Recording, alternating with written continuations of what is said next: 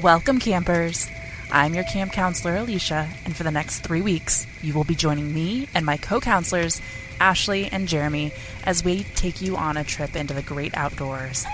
Being outside is full of wonder, excitement, endless possibilities, new experiences, and new friends. But sometimes things just aren't always as wonderful and carefree as they may seem.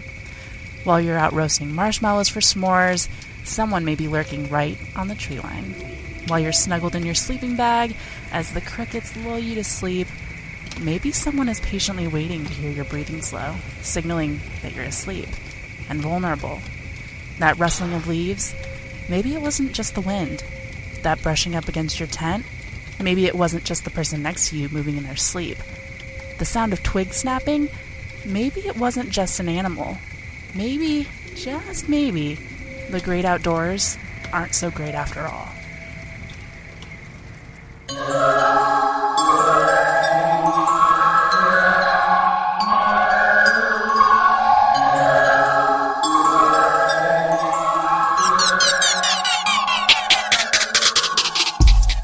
Hey, Murd Nerds. I'm sure you noticed last week that we're starting to do something a little different in honor of the summer season. We are out here at the campground recording our Camp Murd Nerds edition. Woo! If you're new here, enthusiasm. Whoa! If you're new here, what a great time to listen for your first time. Alicia and I are here to talk murder with everyone, and joined as always by our producer Jeremy. Woo! I'm here for Jeremy. Yeah. And a few of his friends. Yeah, we have an audience today. Yes. So Jeremy was kind enough to let us come hang at his campsite. He set up all this wonderful equipment to make Camp Murd Nerds possible. So thank you, Jeremy. You're very welcome. You, Who are you showing that to, by the way? I'm presenting it to the people. Ghost people. It's really nice out here. I haven't even been camping this year, aside from, like, pitching the tent in my mom's yard with Keegan and all them. So that's weird that you'd pitch a tent in front of your mom. I know, right? She's a good-looking lady. Okay. She doesn't even listen, so she couldn't even hear the compliment. Right. Fucking Tracy. You, Mom. God. So we're recording all 3 camp episodes this evening tonight for our Camp Murd Nerds edition, and when we recorded episode 26, it was very light and it was kind of, there was golf carts everywhere. I'm going to fucking kill her. But now the sun has gone down, and Bobby has this beautiful garden with all these lights, and it's just beautiful out. I'm just looking at Bobby. She's just so beautiful. Where is she? Oh, she's right there. Joining us again, Bobby. She wanted to come out and hang out with the crowd. Hey. We love this crowd. Mm-hmm. It's a great crowd. Yeah, let's give a round of applause for the crowd. Yay! Thanks, crowd. So this is an impromptu live episode right now. So how do you like that, Team Tejas? Yeah. That's an Aussie. That's an Aussie. So as we announced in last week's episode, we listened, we hear you, and we thank you. We are ready to officially expand our case options outside of just unsolved cases in Indiana. We still plan to cover Indiana cases, yes, but just not as frequently as we were before. So we're ready to take this new journey and see where we end up here. Little leap. Little leap. Our bellies are full. I'm scared. My pants are undone. I'm ready to fucking party. Fuck yeah. Roy's not even here. Well, yeah. I ate so much chip in dip. Yep. But this episode is a doozy, so probably not as bad as last week. Last week was horrible. I had to start it off really bad. I had to set the bar really high. Yeah, you did. You did. But you know what? It's only uphill from here. Well, that's not good to say. It's not. Nope. It just all sucks. There's still murder. It all sucks. Is there no doggy murder in this one? There is a dog. And we'll talk about that when we get to it. Oh, the suspense. Oh, wow. Are we going to piss off all the dog listeners? No. No. Well, maybe your episode. I promised there wasn't going to be dog murder. Man, you did. You literally did, and then literally said, this dog so died. Much dog murder. You're going to have to make a donation to the Humane Society now. Ruh-roh.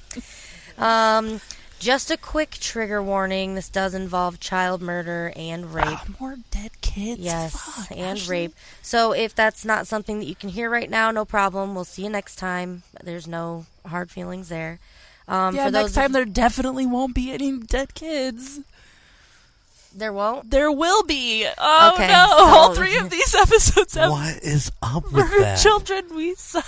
Well, camping generally involves children, so that's to be expected. There's no children here. Well, yeah, Jeremy. Thank you so much. Anyway, sorry. You're fine. So for those of you sticking around, we're going to talk about a case out in Oregon known as the Cowden family murders. Now, before you start, is it Oregon or is it Oregon? I use it interchangeably. Jeremy, why are you smiling? I don't have an answer for that. It's Oregon, technically, but I mean, we're lazy. Crowd, is it Oregon or Oregon? Oregon. Right. Oregon. There you go. We're going to go with Oregon. It's lax speech. When you're lax speeching, it's Oregon. Okay. Just curious. I have no idea. If it's Oregon, me. Oh, my God. Well, I think it like New Orleans and... Nolens. It's Nolens. Nola.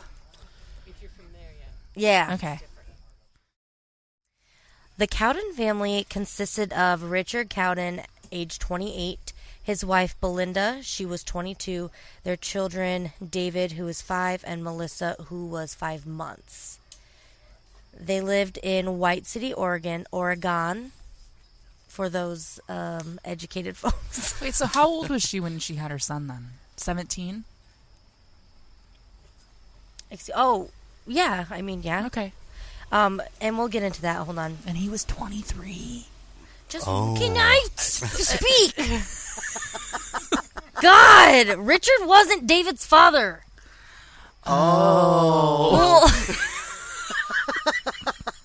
Okay. Belinda had been married before Richard, so David was not Richard's biological son. This was not to say that there was... This was not to say that there was any issue there. From all accounts, Richard had been in David's life for a few years now and loved him as his own. Richard supported his family working as a logging truck driver. Logger, right? Yeah. Same thing.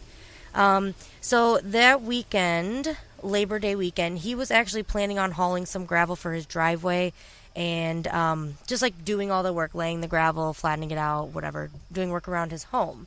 But the truck that he was going to rent wasn't running that weekend.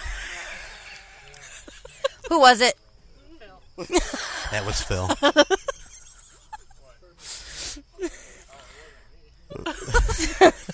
So, since the truck wasn't running, the family made last-minute plans to go camp up in the Siskiyou Mountains. Oh, you did that well. Right? Did that sound legit?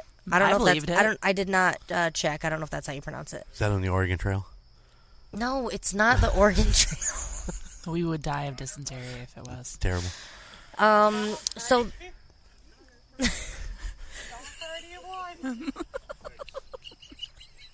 I didn't hear that. Just keep going. Okay, so the Siskiyou Mountains were... Nope. That's not right. So they made last-minute camping plans in the Siskiyou Mountains to camp by Carberry Creek in Copper, Oregon.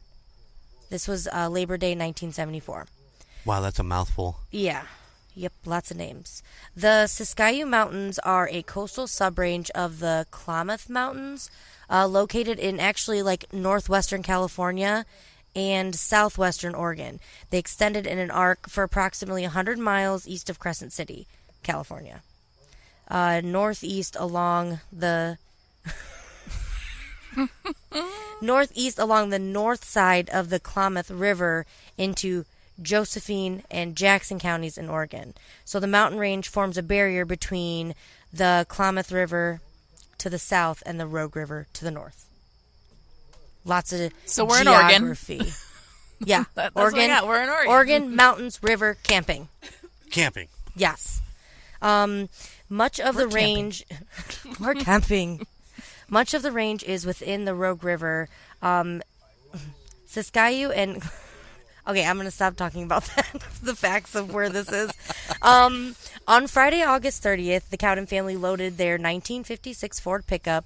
Also joining them, their dog, Basset Hound, named Droopy. Oh, isn't that the best name for a Basset Hound? That's pretty good. That's pretty good. Basset Hound? Yes. So the family got to the... campground near the creek, an area that they had frequented in the past. All of them, even the 5-month-old, had been there before.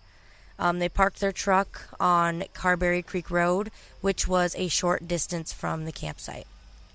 So they probably parked on the road and then walked into the woods, would be my assumption. So on September 1st, 1974, Richard Cowden and his son David arrived at the Copper General Store at approximately 9 a.m.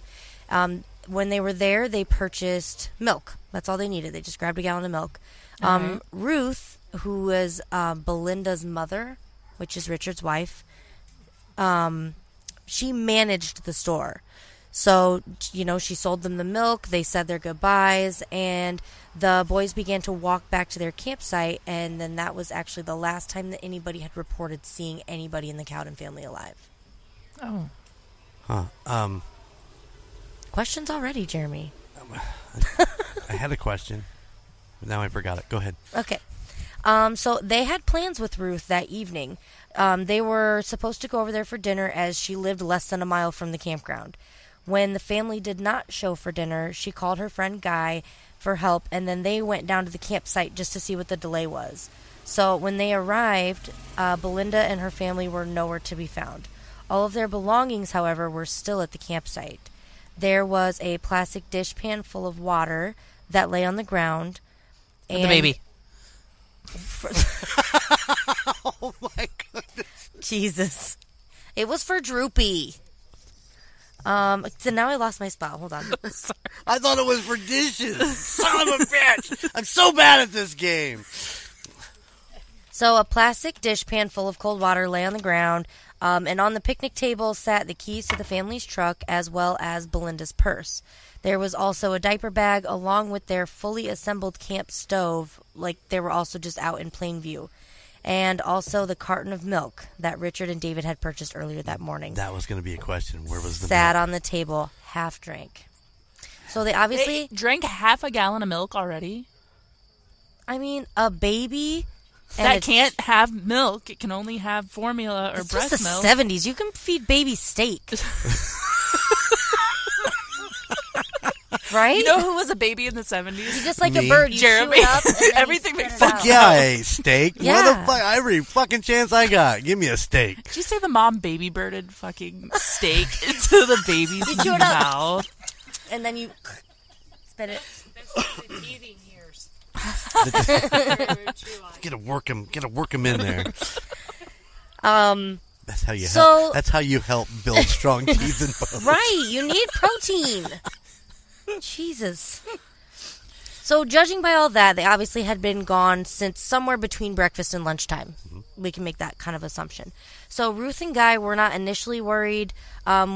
They had spotted several items belonging to Richard lying on the ground. He had like a wristwatch, like an expensive wristwatch, as well as his wallet, which contained $21, which today would be somewhere around like $115. Whoa.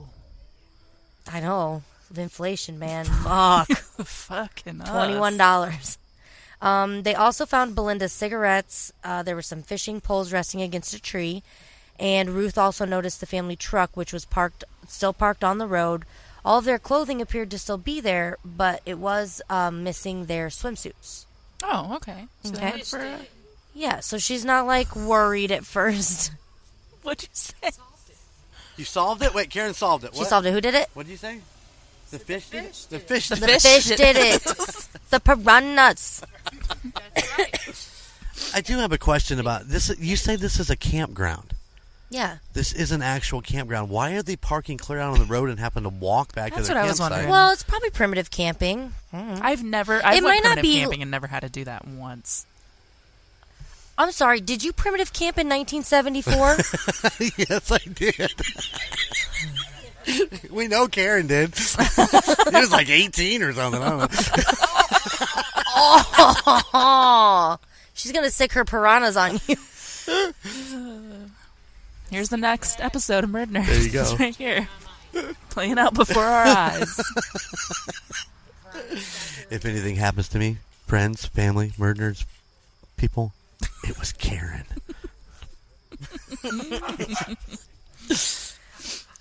So Ruth actually did start to worry when she found one of Belinda's blouses. It was in her tent and on her cot, but it was the only piece of clothing that was unfolded. So she picked it up just like, oh, you know, maybe she just took this off. And it was not bloodied or anything like that, but it was completely ripped in half. The shirt was. Like, someone went like this and ripped it, like, in the front. Like Superman in it. Right. And But it was ripped in the back, too. So they kind of... They kind of thought that maybe they were just going to use it, like, for a rag later, you know? Because it wasn't bloody or anything. Well, you could use an old T-shirt. A fucking blouse, though? Yeah, I know. Okay. That's a little stretch. It is a stretch. A stretch and a tear. Oh. Okay, you can cut that too, Jeremy. I'm leaving that. That's gold. So they hung out. Roy and Ruth hung out for about an hour. Guy. What'd I say, Roy? You said Roy. It's Guy. Guy and Ruth hung out for about an hour, just to see if they came back. Maybe they were just out swimming, whatever.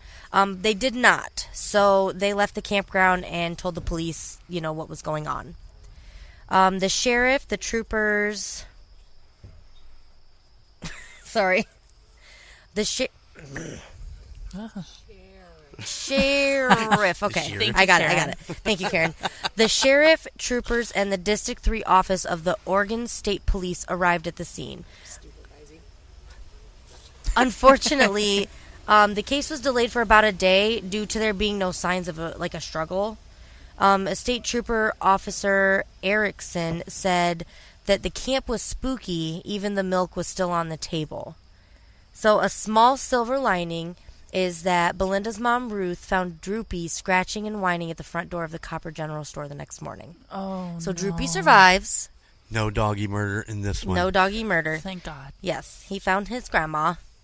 An article from the Medford Mail Tribune stated that one witness came forward to report that around 2:30 p.m. on Sunday, September 1st, they had noticed that Droopy was wandering alone about 4 miles from the Cowden's campsite. And then at 6:30 p.m. that same day, another witness reported they'd seen Droopy walking alone even further away from the campsite. And I said, I did quotes around Droopy. I was going to say, like, just you're quoting, but nobody can see you. I know. I do that all the time. But it was probably a Basset Hound around his size, and you assume it's Droopy with the situation, right? Like, yeah, not. I mean, no it's not like Basset they were like, hounds. "Hey, Droopy, nice to see you today." Like, what is this, Mayberry? I was gonna say, isn't there like a cartoon that's the dog's name is Droopy and he's a Basset Hound? Yes, there is. Oh, really? Yeah. Oh, I didn't know that. I was Droopy just like, dog. How clever of them. Okay. Hanna-Barbera. That was a Hanna-Barbera cartoon. Turn. The search ended up being one of the largest in Oregon history. They got help from state and local police, tons of volunteers, Explorer Scouts, the United States Forest Service, and the Oregon National Guard. The U.S. Forest Service began. Nope, that's not right. Wait, hold on. What's an Explorer Scout? I don't fucking know. Is that like a Boy Scout? That's what I was thinking. But maybe it's like a Boy Scout that went to college and is done with college now, so now they're like an Explorer Man Scout. All right. So the U.S. Forest Service was like kind of the heavy hitter in the search party. They searched 25 miles of roads and trails surrounding the campsite. There were helicopters and planes utilizing infrared technology and infrared photography. I was going to say, in the 70s? Which could detect recently overturned dirt. They even brought in geologists to help because much of the terrain was like old mines, which people can just fall into and get hurt. That's one of my biggest fears. Right, mine too. Falling into an old mine is one of your biggest fears? Mine too, for sure. Yeah, falling into an old mine shaft. Like, you can't nobody's going to know you're down there. Okay. Unless you bring geologists in like they did here. No mine shafts in Indiana, from my assumption. But what if there were? There's got somebody mined here at some point. Mind what, Ashlee? I mean, there's limestone. Mind your manners, ma'am. There's limestone here, but I don't think they need shafts. I need shafts. She does. Okay. Ashlee's single, everyone. Okay. Continuing on. Yes, yeah, sorry. The geologists were there to help guide in the mines while volunteers search for clues. So, like, the volunteers would follow the guys around. They'd be like, hey, go this way, and you know. Despite all of these massive search efforts, law enforcement was unable to find any evidence of a crime. However, wow, she got all giddy and jittery on that one. Read my notes. Read it, however. Here, hold on. Where is it at? Right here at the top. However. Wow, this must be a really good one. Just read it. However, 5 gays into the search. The gays will get it done. Happy Pride Month, everyone. Happy Pride Month. Yes. Okay. However, 5 days into the search, they did state that they were following a lead that indicated the family was no longer in the area. So where this lead came from was not revealed. The first time that the police brought up, like, it being an abduction publicly, an Oregon State police sergeant told the Capitol Journal, quote, "It's getting to look really strange. This is about the strangest thing that I have ever seen. It's not logical that a couple like that would take off with 2 young kids and leave all of their belongings. If the National Guard doesn't find anything, the only thing that we can assume is that they were abducted." So, yeah. With no clues to go on. Hold on, Jeremy's. Oh, I have a question. Am I talking fast? No, you're doing great. But I have a question I want to throw in there. So do it. I understand that. That's Ozzy. Yep. I understand that with the milk sitting on the table, I think I would have been immediately alerted to something not being right. Because you would think you would leave milk out. Yeah, exactly. But I could see that, like, oh, we're gonna go. You said their swimsuits were gone. Yeah. Did anybody check the water? You said they've been checking mine shafts and all that. Did they go down to the water's edge? I mean, I'm assuming that they did, but I mean, there's nothing. They didn't mention that in the search that I read. I would think that would be something that they wouldn't go check. I'm sure they looked. Yeah. You know, something like that. But yeah, I'm sure they did. But they had rivers here, right? They had so many people searching. It was hard to keep track of where everybody was looking. That's fair. Nothing they did was mention organized. That as a problem. Yeah. I mean, and they were just tromping through everything. Yeah, which now they're screwing up anything that might be worth looking for. Just wait. Oh, shit. Oh, no. All right. We're going to wait. I need to keep my questions till the end. You don't have your pad, so I don't. You can't write anything down. Write anything down. It's at home. It's not even an iPad. He's not even an Apple person that much. I can't afford no iPad. That's just too fancy for me.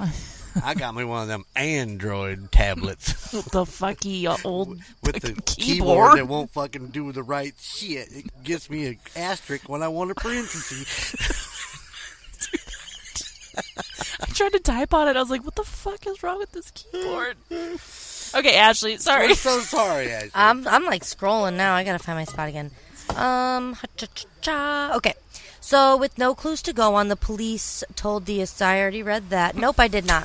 The 5 gays. They solved the crime and said Pride Month. With no clues to go on, the police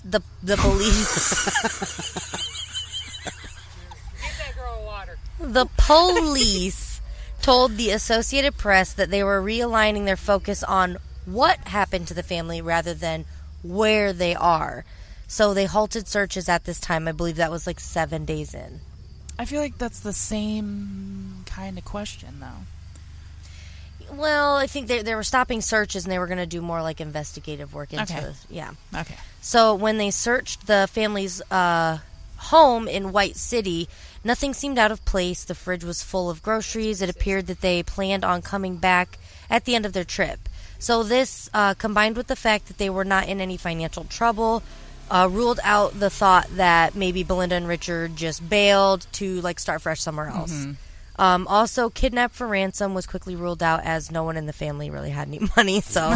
That'll do it. Right. Yeah. Police actually brought in, I think they said 4 psychics, but that also did not lead anywhere either. A $2,000 reward, which... Guess how much it is in today's money? Oh, so much money. $2,000. How much do you think it is today? This was in 1974. If $21 equals $100. $115. $115. How much does $2,000 equal? So 21's close to 25. She's and there's mathing. 25. She's mathing right now. In 100, 4 times. So, yep. I mean, and how many times is 100 in 2,000? 20. So 20 times... This is taking longer. This is where I got messed up. I don't do math. This is why I'm a librarian and not a mathematician. You want to just throw a number out there? You want to throw a number out there? $10,000. You want to guess or no? What? No. No. Just go. Just tell me. $10,989. I fucking did it! Ding ding ding ding ding, and you win that high five. I should be a mathematician, apparently. That was a guess. A math guesser. A math guesser. I can just say numbers. Just say numbers. She's a number reciter. Okay, so a $2,000 reward was put up for any information regarding the family's disappearance. The Oregon State Police and Jackson County Police conducted interviews with over 150 individuals in their early investigation. So, as if police are already, like, struggling to gain headway in this case, hunting season was right around the corner. Uh-oh. So the area would soon be the destination for many people flooding in to hunt. Trample. Yes.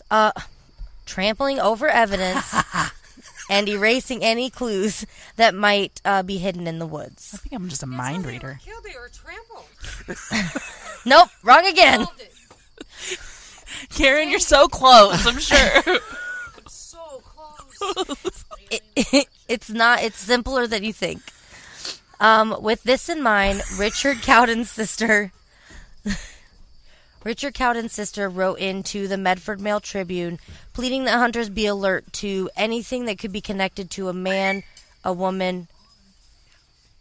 Is he okay? Jerry's beating him up.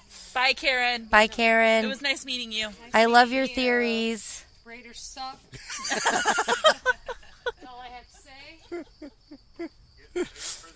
Don't edit that out. We'll leave that one in. We can leave that one in. Bye, guys. Bye. Nice meeting the both of you. See you later. Get her out of here. You'll never finish. Yeah, I'll never finish because I'll keep saying stuff. Good guesses, Lauren. I'm going to give you that. Oh. We knew what we were in for. That's right. This is exactly what you wanted. Yeah, fans, this is what you were in for this special event. This heckling. Okay. So with this in mind, Richard Cowden's sister wrote in to the Medford Mail Tribune pleading that hunters be alert to, quote, anything that could be connected to a man, woman, a 5-year-old child, or a 5-month-old baby. Even though we try not to let our hopes dwindle, that as they will be found alive, we ask that you will even... I hate reading quotes. You're doing great. Thank you. Even though we try not to let our hopes dwindle that they will be found alive, we ask that you will even check freshly turned piles of earth. We truly appreciate any clue or help that some hunter may find. See, that to me, that's brilliant. You know that these hunters are going to be in this area, and it's the 70s. They're reading the paper. Yeah. So that was really smart of her. So the area where they went missing was on the line between like a state park and a national forest. So there were some like weird jurisdictional things going on too that kind of made the investigation like you run into hiccups there as well. Over 200 citizens wrote to the Oregon senator at the time, Mark Hatfield, requesting that he involve the FBI. But the petition was denied on the grounds that there was, quote, no evidence that the Cowdens had been kidnapped or taken across state lines. They're fucking missing. Yeah, but there's no evidence. Yeah, but it's right on the California-Oregon border. It's like fucking ass. Just in case, just bring him in just in case, just in case. But there's no evidence to prove that they were abducted. They're missing. They've been abducted. Okay. At the time, there were a total of 8 other reported missing women in Washington and Oregon. Whoa. Yeah. And law enforcement attempted to seek a connection between those disappearances and the Cowden family, but actually the 8 other women ended up being linked to Ted Bundy. Yeah. Police eventually sent Richard's wallet and Belinda's blouse to the lab for testing, looking for fingerprints, blood, or just anything to give them a fresh lead. What? You could hear you scratching your face Thursday. Oh. So in August of 2020, there was a former state police detective named Richard Davis who was interviewed and talked about his involvement in the case. So that's where a lot of this information comes from. So Davis said, a few early suspects were quickly eliminated, and we will talk about them a little bit later, but with no new leads, the case went cold for months, and officers began to lose hope. Davis said, we got some of the strangest, most bizarre calls, tips where they were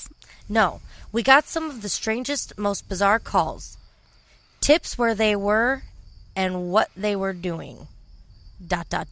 Oh. They were seen in Seattle. They were seen in San Francisco. They were not. End quote. That was a whole fucking quote. Yeah, that's why it was so hard. He's saying all these things, but it's like a man thinking and talking, so it's not like... It's like choppy. Men shouldn't think or talk. No, they should not. They should shut up and listen to women. God. Yeah, I've heard that before. Oh, you just upset Bobby. Got the stank eye. Okay, around 7 months later, on April 12th, 1975, 2 gold prospectors from Forest Grove, Oregon, were hiking near Carberry Creek, when they discovered the decomposing body of an adult male tied to a tree on a steep hillside. Davis states...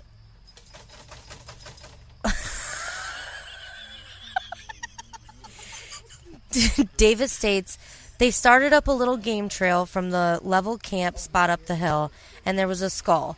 Right then, I immobilized everyone I can get. I need help. I am only one man. I cannot search the forest. I need help, he said. In a small cave nearby... What? No, I'm just listening. I'm trying to figure out how far away from the campsite. I'll tell you. Okay.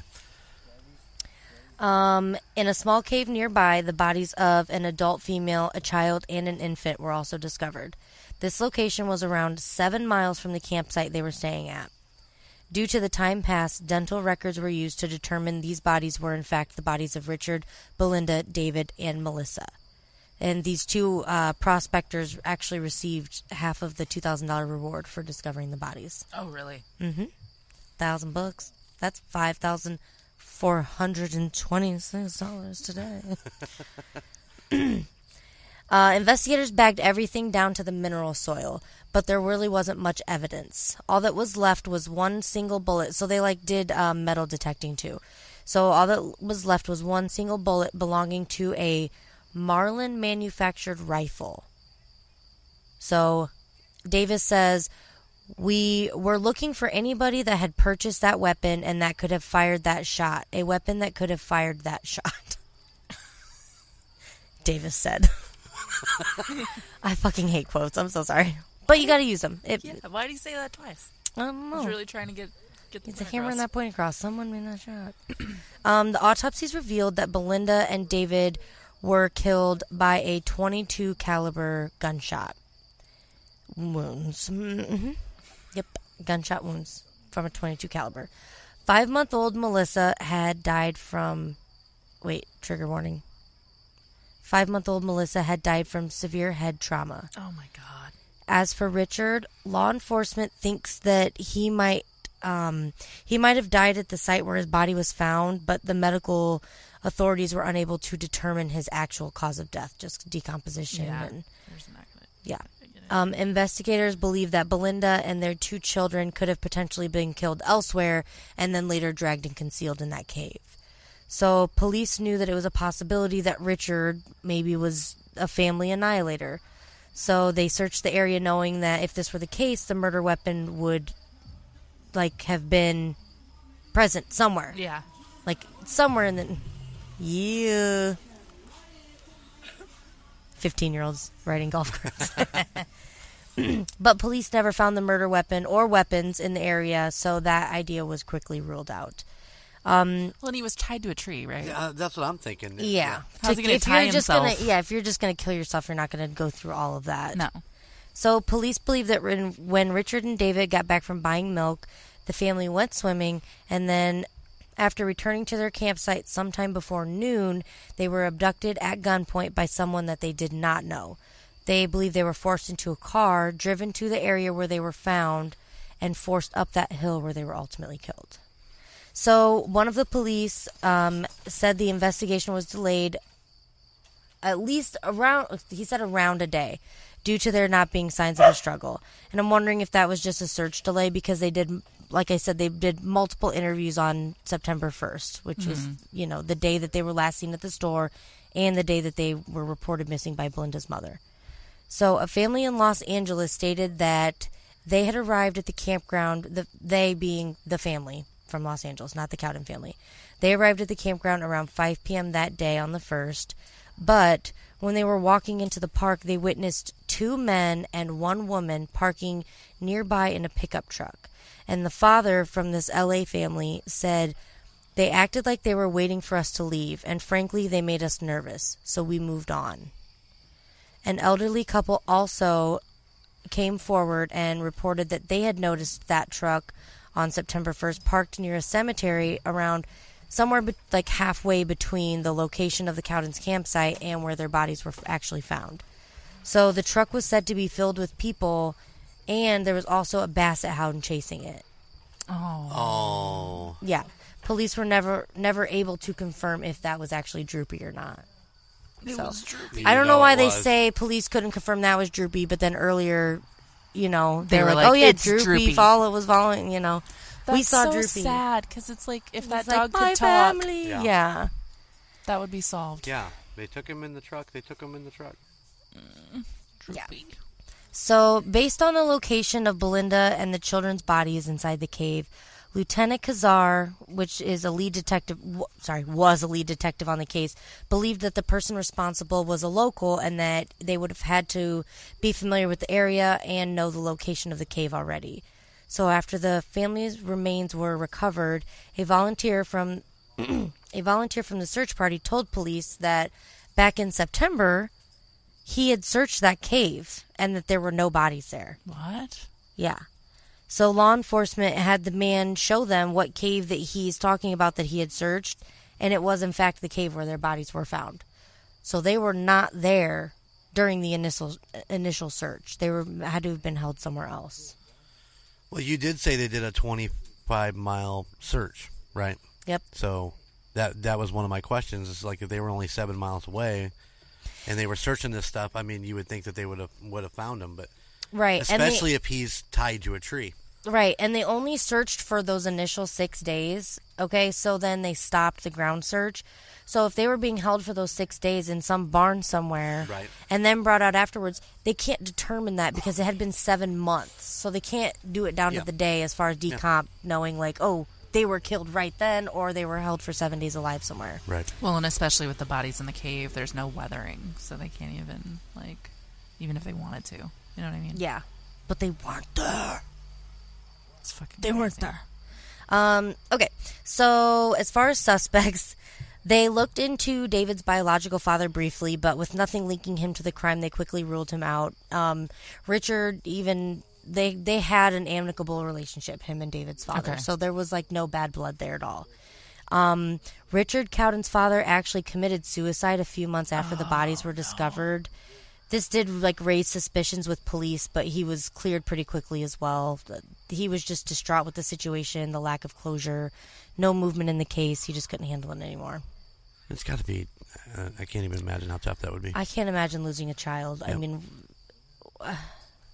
what next, you know? Yeah.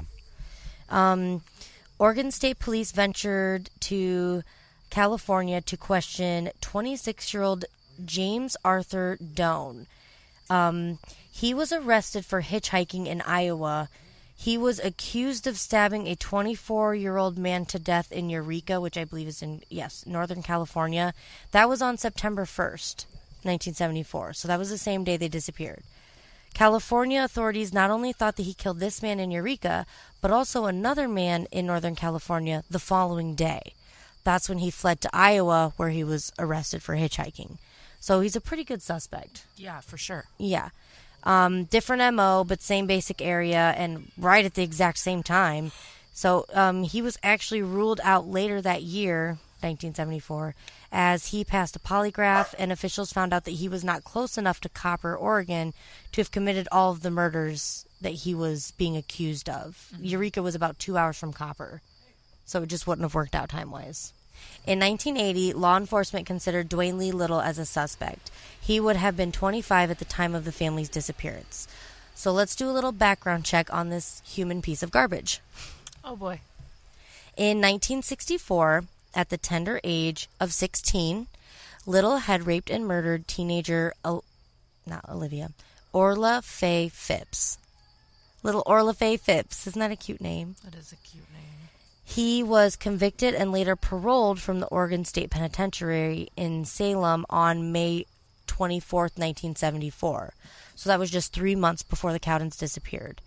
State police were able to determine that Little had been in that area over Labor Day weekend, and even at the approximate time that the Cowden family disappeared. That's fucked up. Yeah.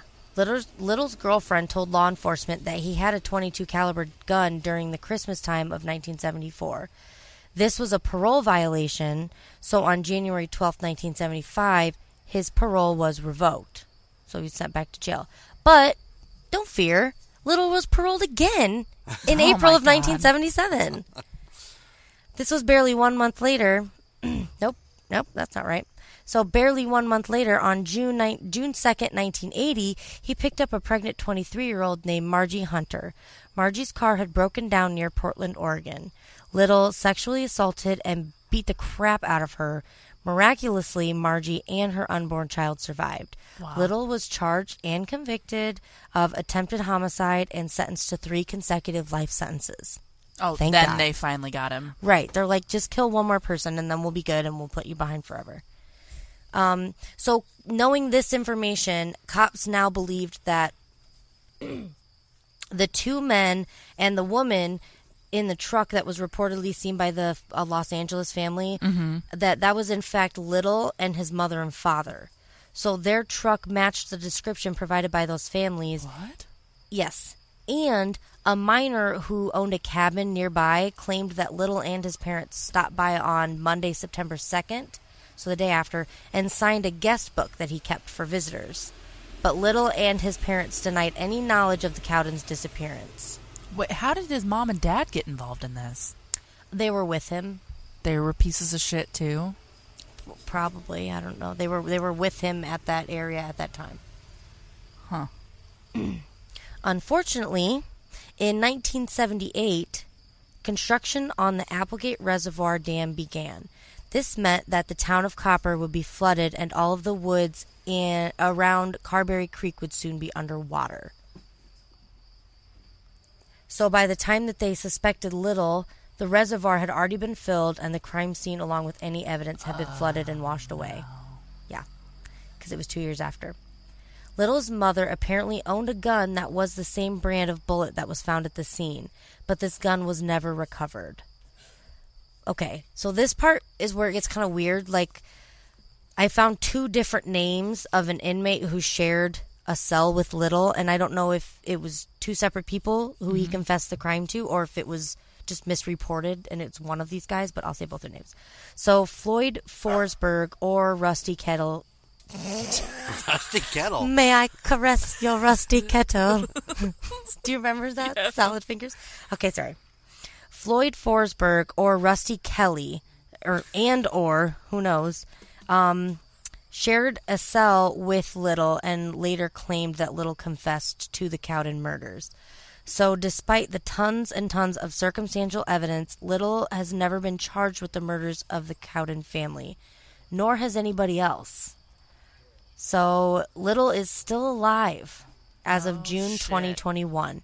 He's 72 or 73, probably 73, still serving out his sentence in Oregon State Penitentiary. And this case is running on 50 years unsolved. Wow. Yeah. And that is the story of the no closure of the Cowden family murders. What do you think? Questions, concerns? I'm still working over the whole parents in the truck thing. Yeah, what the fuck is that? Is it possible that the parents didn't know he had went back and taken them and then had them hidden somewhere? You know, maybe they had a camping site somewhere and he took the truck to go get some milk. Yeah. And maybe he saw him there and he followed him back, nabbed him, took him somewhere. Mm-hmm. And I'm assuming tortured him and God knows whatever else. Mm-hmm. And then went back later and then put him, but planted him out there. His parents are obviously vouching for him, giving him an alibi, saying, like, he was with us the whole time. We don't know anything about it. So, you know, even if he did go get milk or whatever, they're still... I mean, it just, I mean, that is one fucked up family if that's, if they all did it together. I love my kids, but I would never vouch for them if they were a fucked up human being. No, you just be honest. I mean, you just be honest. Jeremy, would you cover for your kids?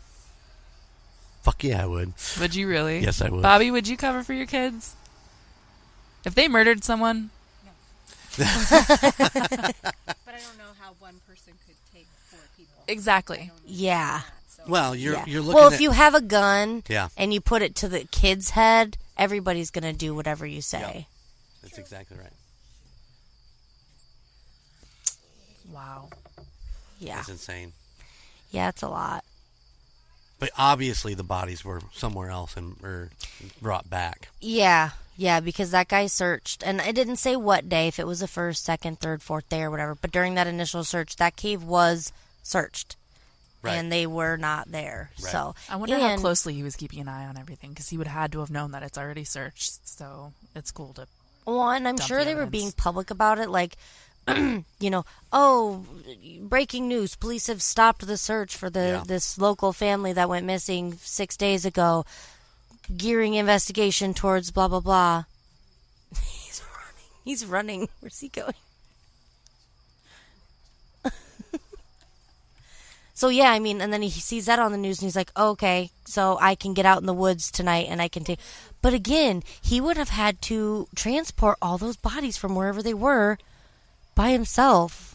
That's a lot. That's a lot of work. Yeah, but he was unlikely. 26, too. Right. And it was two young kids, a woman, and there was only one man, so... Right. It's definitely plausible and doable. Yeah, so that's that. That's pretty gnarly. It is gnarly. There's just so much that doesn't make sense with this case. Well, yeah, and that's, again, unfortunately, with unsolved cases, there just doesn't... Yeah. There's just no... None of it makes sense. No, and that's why they can't piece it together, because it's just random shit that they're trying to link, and it just can't do it. I mean, I think this little guy I think he probably did it. It's just like the last week's episode, you know. The little guy. The little guy always does it. It's always the little guy. Oh, okay. Is all that right. It? Good case. Good case. Any other comments, concerns? No? So before we wrap things up, we're going to give a shout out to the other members of the Golden Mojo Network of podcasts. We've got Golden Image Podcast. Woo! The Call Guys. Woo! And Toons Up, United States of Paranormal. Woo! Jeremy, Do you want to talk about Golden Image? I can talk about Golden Image. Golden Image is a podcast that goes out on adventures so that we can get you excited and dropping those dollars at all of your local, all of your local venues. We know where Ashlee said that. We want you to go out and spend your money on local places that are owned by really good people, and we cover some other stuff too. So it's not always just about the little guy. We like to like to venture into exciting stuff. So are you sad now after hearing that case? You can head over to The Call Guys. The Call Guys is hosted by Gunnar and Colton. They discuss movies, TV shows, and anything else pop culture. You may, you're going to see a crossover that we have officially written down on the calendar to record. We have, so get ready. We are crossing over. It's gonna be fun. Working with Gunnar and Colton, and I've done it in episode 10. It's a lot of fun. We have a few crossovers planned for this summer / fall season. So keep an eye out for those. We've got quite a few coming up. So maybe you still want to be a little down and creepy and creeped out. If that's the case, Jeremy and Alicia host the United States of Paranormal with Team Tejas, their Texas partners Logan, Matt, and Bose. Do you want to do your hand signals? Go on a road trip across the country, telling tales of hauntings, cryptids, and weird places. Such a hard word for everyone. Cryptid. You want to say cryptics. I do, and I did in the one episode, and I got called out. Yeah, that was funny. So links and social media for all of these podcasts can be found in our show notes and also on our social media pages. So go support our small podcast network. The more support, the more we grow, the better the content that we can present to you. Do you have anything that you would like to tell us? Do you have a case that you would like to research? Us? You don't have to research. We'll do it.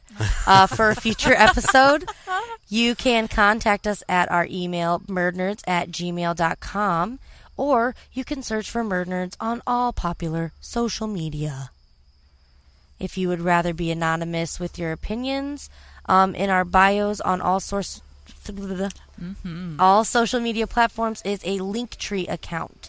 I didn't know what Linktree was until Alicia told me. So you can click and find at the top of a link to a survey at the top. So it's completely anonymous, and while you're on our social media pages, you can find photos, maps, and just information on cases that we cover. So don't forget to subscribe to us anywhere that you enjoy listening. If you listen on Spotify, if you listen on Apple, please rate and review within the app. Please. This helps us so much. It's the best way to support us, any of the podcasts. It is completely free, and it helps us move up in the charts, and it gets us noticed for ads and sponsors, which we just timed out on our ad, so we do need a little more momentum so we can get another ad offered to us. If you would like to support the podcast with monies, you can pledge a monthly donation of 99 cents. Benjamins. $4.99. Cash. Or $9.99. Moolah. Who's on the $10 bill? That one guy. Alexander Hamilton. His name is Alexander Hamilton. There's a million things. You probably can't sing that. Oh. Shit. Stop there. Any likeliness to anything is completely of coincidence. Maybe not hold rights to any of the following things. Right, exactly. So you can pledge those monthly donations. This helps us at Murd Nerds with equipment, merch, licensing, and anything that we need to help make Murd Nerds possible. Cheers. Like chairs, which we are getting soon. This is not... No help to you guys. Yeah. Oh. We're just going three ways on them, and we're just going to buy them. Oh. What's happening? It's a weird three-way. It's a chair three-way. One chair, three people. Stay tuned. Jeremy just spit his drink out. No, I swallowed like a good boy. Oh, gross. I'm telling Bobby. Oh, God. That's why she married him. We do not do this to make money, believe it or not. Jeremy doesn't swallow to make money. It's pure enjoyment. Only for enjoyment. Oh, my God. That's, and it takes a lot of energy and time for him to do that. So the small amount that we make from Jeremy's videos that he makes. Wow, I'm making videos. Okay, sorry. The small Jeremy's amount. OnlyFans is OnlyFans.com. Golden Shower J. Oh. Okay, now we've crossed the line. Okay, all right. Okay. So the small amount of money that we do make off of ad revenue is going right back into the studio to make it bigger, better, and it just improve the quality for our listeners. So if you can show your support by pledging a donation each month, or you can purchase some awesome merch from our Murd Merch shop located within our social medias. Yes. So do that too. We have our limited edition Camp Murd Nerds t-shirt coming out. I'm assuming by the time of this recording, it's already going to drop, right? Oh, yeah. Did we put in a promo? It's out as of... I did. Oh, okay. As of episode 26. Okay. It's out. So then they can look for the promo on what, Facebook? Like our social medias? Yep. Okay. On all our social medias. Find that promo. Buy that fucking shirt. Get out there and buy it. It is a limited edition. Yeah. Mm-hmm. We're only making 5. I don't know how many we're printing. But, we're printing to order.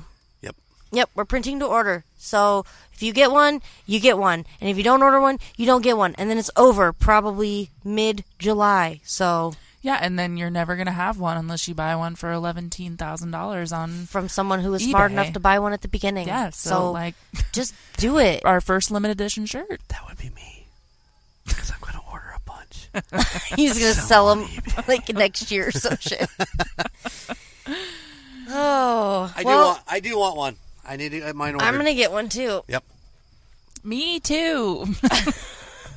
And we actually, we have to buy them, so we do. We are buying them as well. So that's it for me. Jeremy, is that it for you? Yes. All right. Well, until next time. Stay safe out there. Bye.